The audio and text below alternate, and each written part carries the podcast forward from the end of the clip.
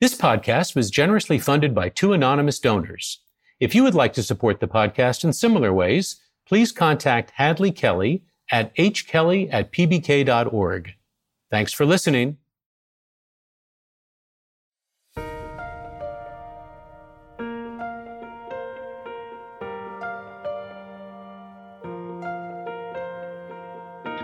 Hello and welcome to Key Conversations with Phi Beta Kappa. I'm Fred Lawrence, Secretary and CEO of the Phi Beta Kappa Society. Since 2018, we've welcomed leading thinkers, visionaries, and artists to our podcast. These individuals have shaped our collective understanding of some of today's most pressing and consequential matters, in addition to sharing stories with us about their scholarly and personal journeys. Many of our guests are Phi Beta Kappa visiting scholars who travel the country to our Phi Beta Kappa chapters where they spend two days on campus and present free public lectures. We invite you to attend. For more information about visiting scholar lectures, please visit pbk.org. Today, it's my pleasure to welcome Dr. Victoria L. Sork, Distinguished Professor in the Department of Ecology and Evolutionary Biology, and Distinguished Professor at the Institute of Environment and Sustainability at UCLA. Her research focuses on evolutionary and ecological processes in tree populations with a particular focus on the impact of climate change. She is also the director of UCLA's Mildred E. Mathias Botanical Garden. Welcome, Professor. Thank you very much. I'm happy to be here. The issues of climate change are front and center for all of us in so many ways, and I do want to get to all of those and your research and how it has had major impact in those areas. But let's let's start back a little bit with a little bit of your story and your journey that brings you not so very far away to UCLA. You grew up in the Los Angeles area, right? That's correct. I did grow up in Los Angeles. I feel like I made a circle around the country and came back home. You know, students come up to me and they say, Dr. Sork, I'm trying to figure out what I should do when I graduate from college. When did you know what you wanted to do? And I always say, mm-hmm. please, my answer will be very discouraging because when I was 10 years old, I decided I wanted to become a professor at UCLA. Yeah. And the only ambivalence I had was whether it would be an, I would be a mathematician or a scientist. But then again, I love doing experiments. So I couldn't make up my mind which it would be. Do you remember experiments that you did at that young age as you were just beginning to think about what science might be and what kind of a scientist you might be? Yeah, well, my first experiment was on a Venus flytrap. And I ordered two mm-hmm. Venus flytraps. And I also ordered online some growth hormone, gibberellic acid. And my idea was I was going to make a giant monster. So I sprayed half the gibberellic acid onto one and water onto the other because I believed in controlled experiments. And sadly, mm-hmm. neither of them got particularly large. They survived because, after all, they got water. And so I was a little bit disappointed that my first experiment was not successful. So then what my follow-up experiment was to find out to see if there was something wrong with the gibberellic acid. So I did another experiment where I had grass seed and I divided it in half. My control group, which just got sprayed with water, and my grass seeds, which got sprayed with both water and gibberellic acid. And woe and behold, the ones that were sprayed with gibberellic acid did grow rather tall. So my first lesson was that gibberellic acid did not work on Venus flytraps. Now, science, of course, could mean a lot of different things. And as you say, including mathematics as well. Was there a point that you remember it really moving directly in the area of evolutionary biology? Or was that more of a gentle evolution itself? To that field of study? You know, when I was in high school and early college, I thought that the only way to be a scientist was to uh, wear a white coat and do experiments in a laboratory. So I very much wanted to fit that stereotype.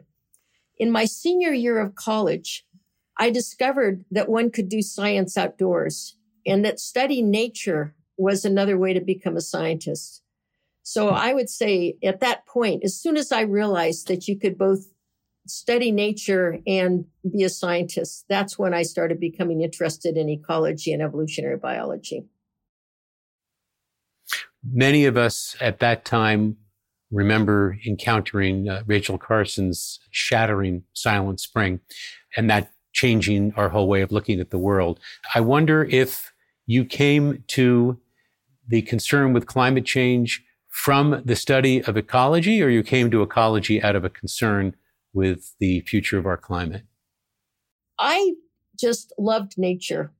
When I was doing my graduate work, I went to the tropics part of the time. I went to the University of mm-hmm. Michigan and I studied forests in Michigan. And my first interest was trying to understand how nature worked without thinking about humans at all.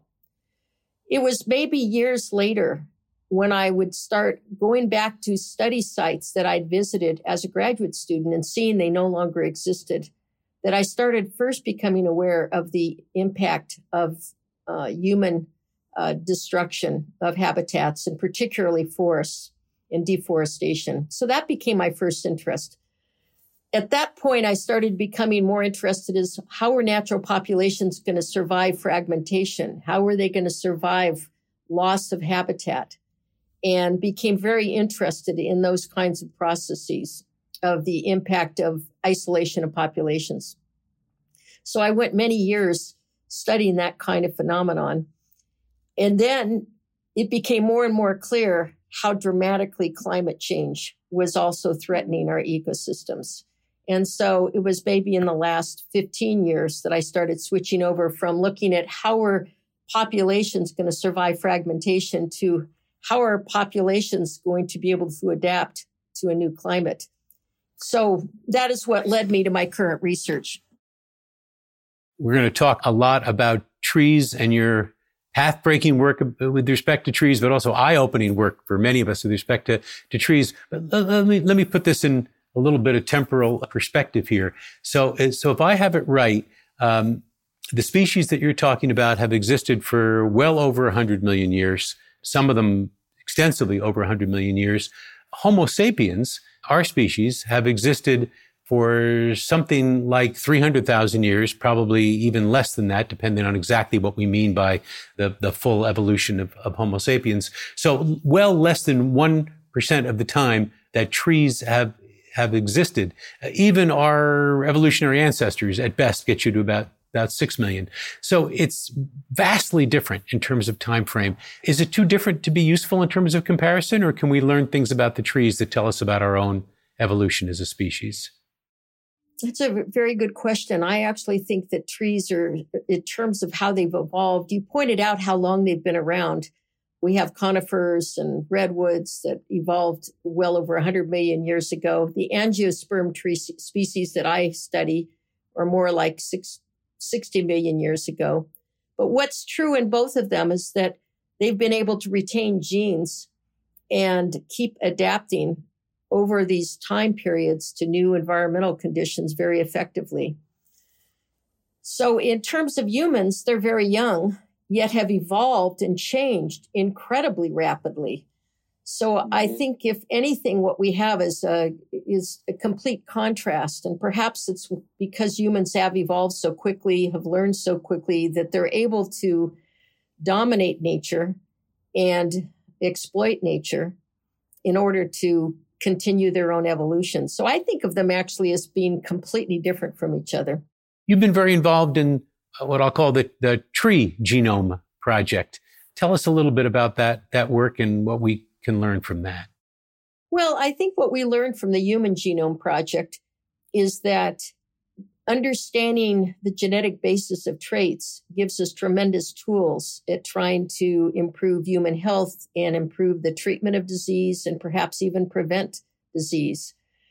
We also learned from the Human Genome Project that, that the genetic basis of traits is a lot more complicated than we ever thought, and that the role of the environment of interacting with the genetics is incredibly powerful. So we both learned new tools for understanding human health. And then we also learned limitations that genetics alone is complicated and not going to solve everything, that we also need to improve the environments that we live in. So with oaks, And with trees and other species that we're now being able to use these tools developed for humans and apply them to natural species, we are learning that we can gain incredible knowledge about the evolutionary history of species by looking at the genome. We can look at the genetic basis of, of traits that will have been part of the evolutionary success of trees. And we can also try to develop new tools for how are we going to manage our ecosystems so they can survive the climate change that we're exposing them to. Yeah, so let's talk a little bit about how this helps us understand climate change and perhaps gives us some ways, different ways of thinking about it that we might otherwise have had. So it is really helpful to understand why is it any organism is adapted to their environment. And there's a genetic basis of these traits, whether it's traits that allow you to deal with, for a tree, traits that allow you to deal with the local climate, traits that allow you to deal with the amount of precipitation you've been exposed to. So understanding what we call local adaptation, to what extent are trees adapted to the environments that they grow in, underlies the success of a species. So over time, any species will adapt to its local environment conditions and leads to the expression of you bloom where you grow. So the more adapted you are, the better you're going to bloom and reproduce. When we rapidly change our environment, we now have to deal with genes that have adapted to a different environment. And the question is, are they going to be able to tolerate and grow and do well in the new environments? So being able to study the genetic basis of traits is very, very useful because what we're now doing is what's called assisted gene flow. Assisted gene flow is when you take individual trees that have evolved in, let's say, warmer climates, and then you plant them in a spot where that climate is going to warm up to essentially you're helping the migration of seedlings because climate is changing so quickly. How are you going to be able to move, adapt to the current, to a climate? You figure trees, let's say their generation time is 300 years. Well, our climate is changing faster in 50 years than it has over the last, you know, 5,000 years. So in that case, the climate is getting warmer. What is a tree going to do? And so we, for instance, in California, we see increasing numbers of fires, right? Those fires are then destroying the landscape. And often we replant and help the, fi- the forest or the habitat regenerate, restore itself by planting in seedlings. Where do you get the seedlings from? If you get the seedlings from that current environment, well, they're not adapted to future climate. So the forest that you're mm-hmm. planting would not be very successful. If you take seedlings from a warmer habitat and you get seedlings that are adapted to warmer conditions and you move them into a site that's going to have those warmer conditions, then the forest that you see in 50 to 100 years will have trees that will actually be uh, adapted to the current. What's a shame is that trees have over the millennial adapted to changing climates. It's just that nature doesn't change quite this quickly.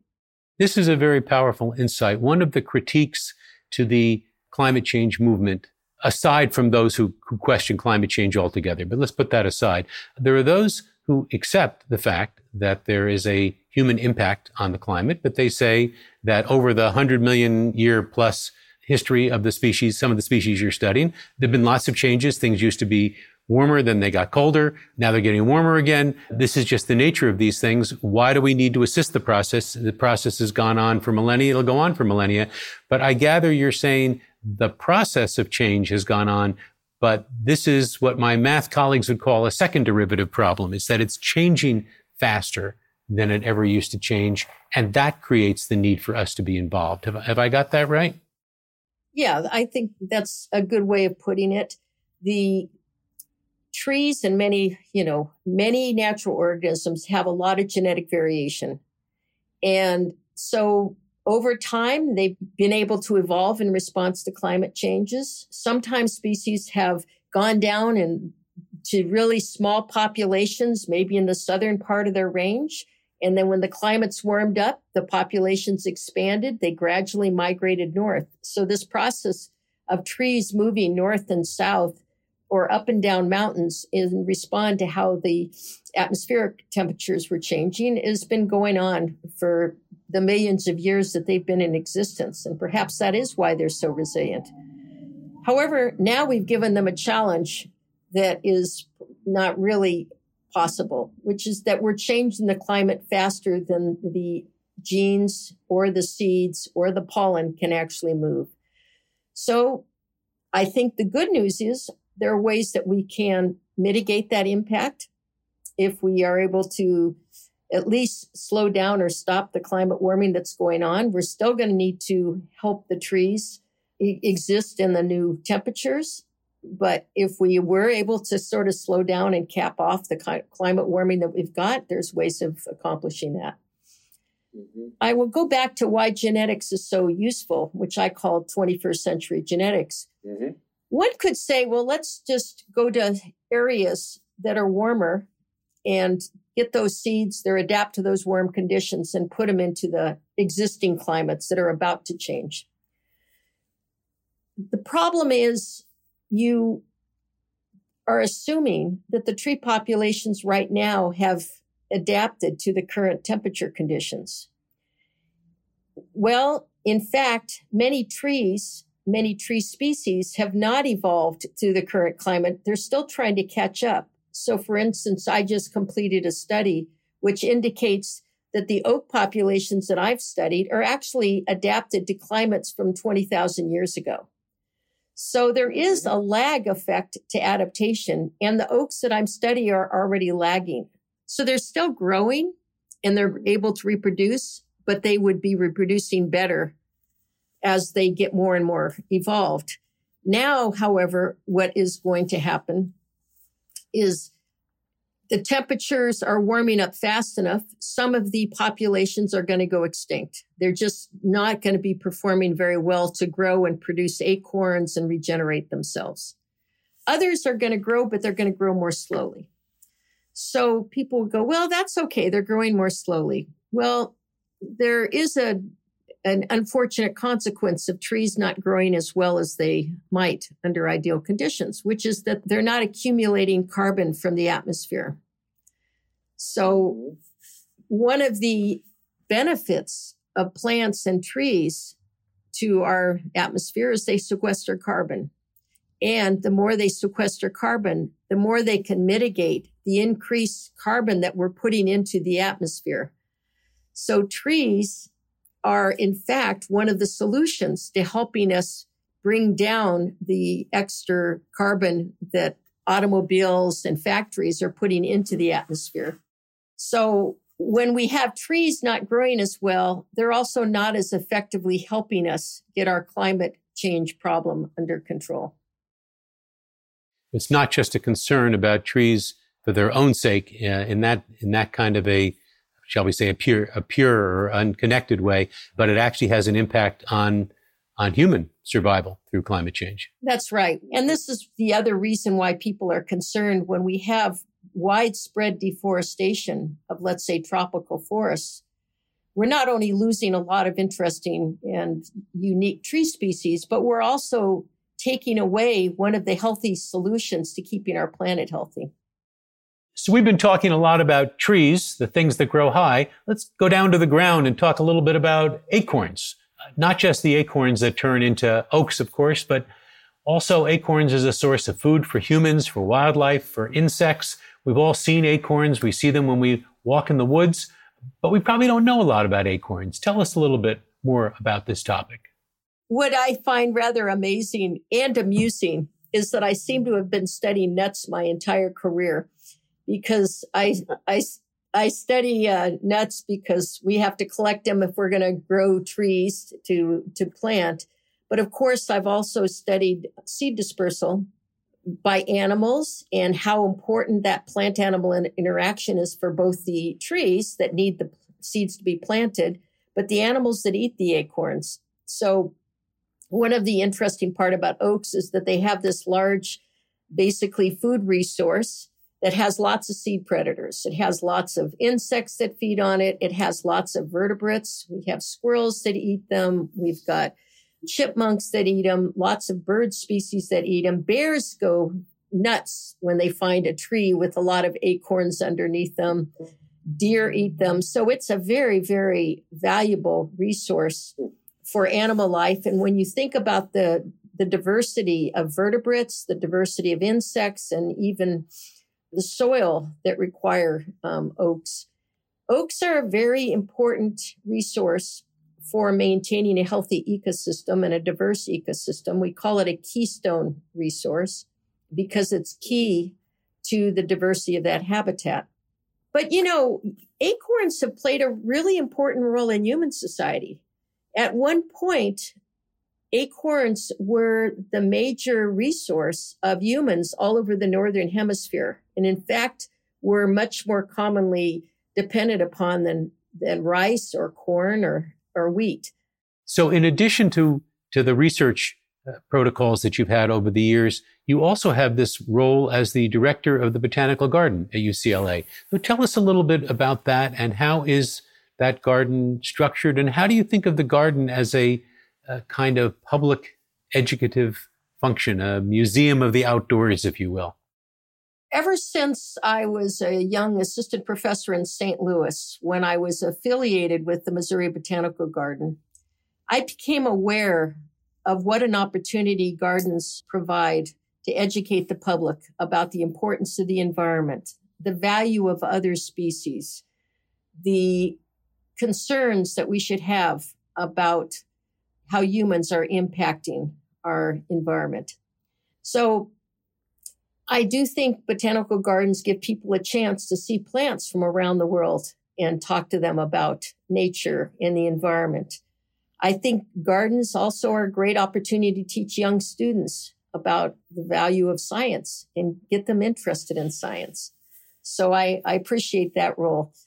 The other part that I realized with the botanical garden is there's so much we can do because it has such a healthy impact on people. It's a place of respite. It's a place where people can go and calm down.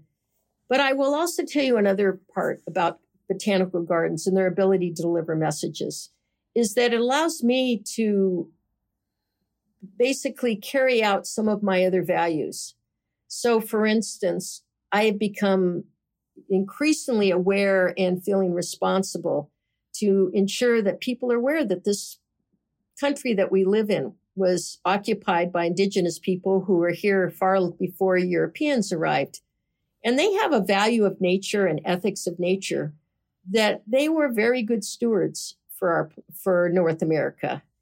And it always makes me sad when I realize that the species I study was widespread in California and lived here was used by native peoples. They liked the acorns. They used every part for dyes, for health, for medicine, for toys, for building their housing units. And yet they didn't cause its extinction. They didn't reduce its biomass. It really was able to persist very well.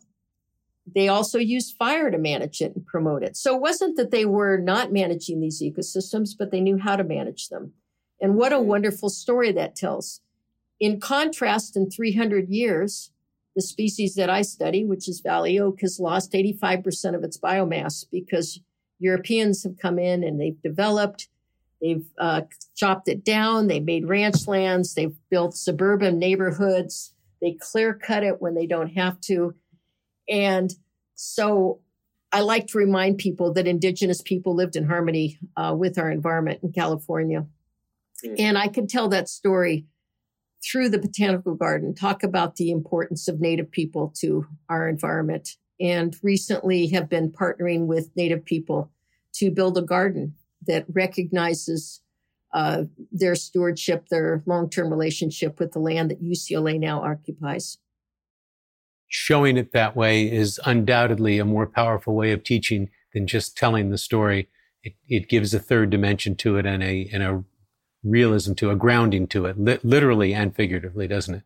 Yeah, I think that's why, again, with gardens, is that people, when they see plants, or for instance, we just built this basket weaving garden, which is we put a lot of plants in that are native plants to California. They're used by indigenous people for making baskets.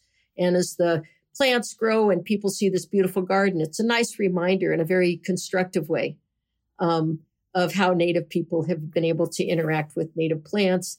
It's also a way to give back to native people because the local tribe that lived here, they used all of this land in wood harvest plants. And so we are going to do is allow native people to harvest the plants from this garden once they get larger and harvest them in a sustainable way. It'll sort of be a way to keep the garden healthy. Well, we are so delighted to have you as a Phi Beta Kappa visiting scholar. It means you'll have a chance to travel the country for us and in, in, an interesting way as, as you go to other places, invite them into your garden and the work that you've done and the insights that you've drawn.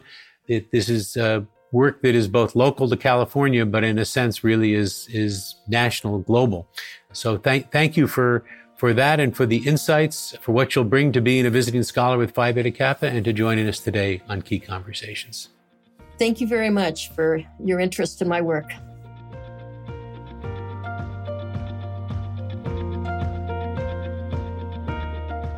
This podcast is produced by LWC.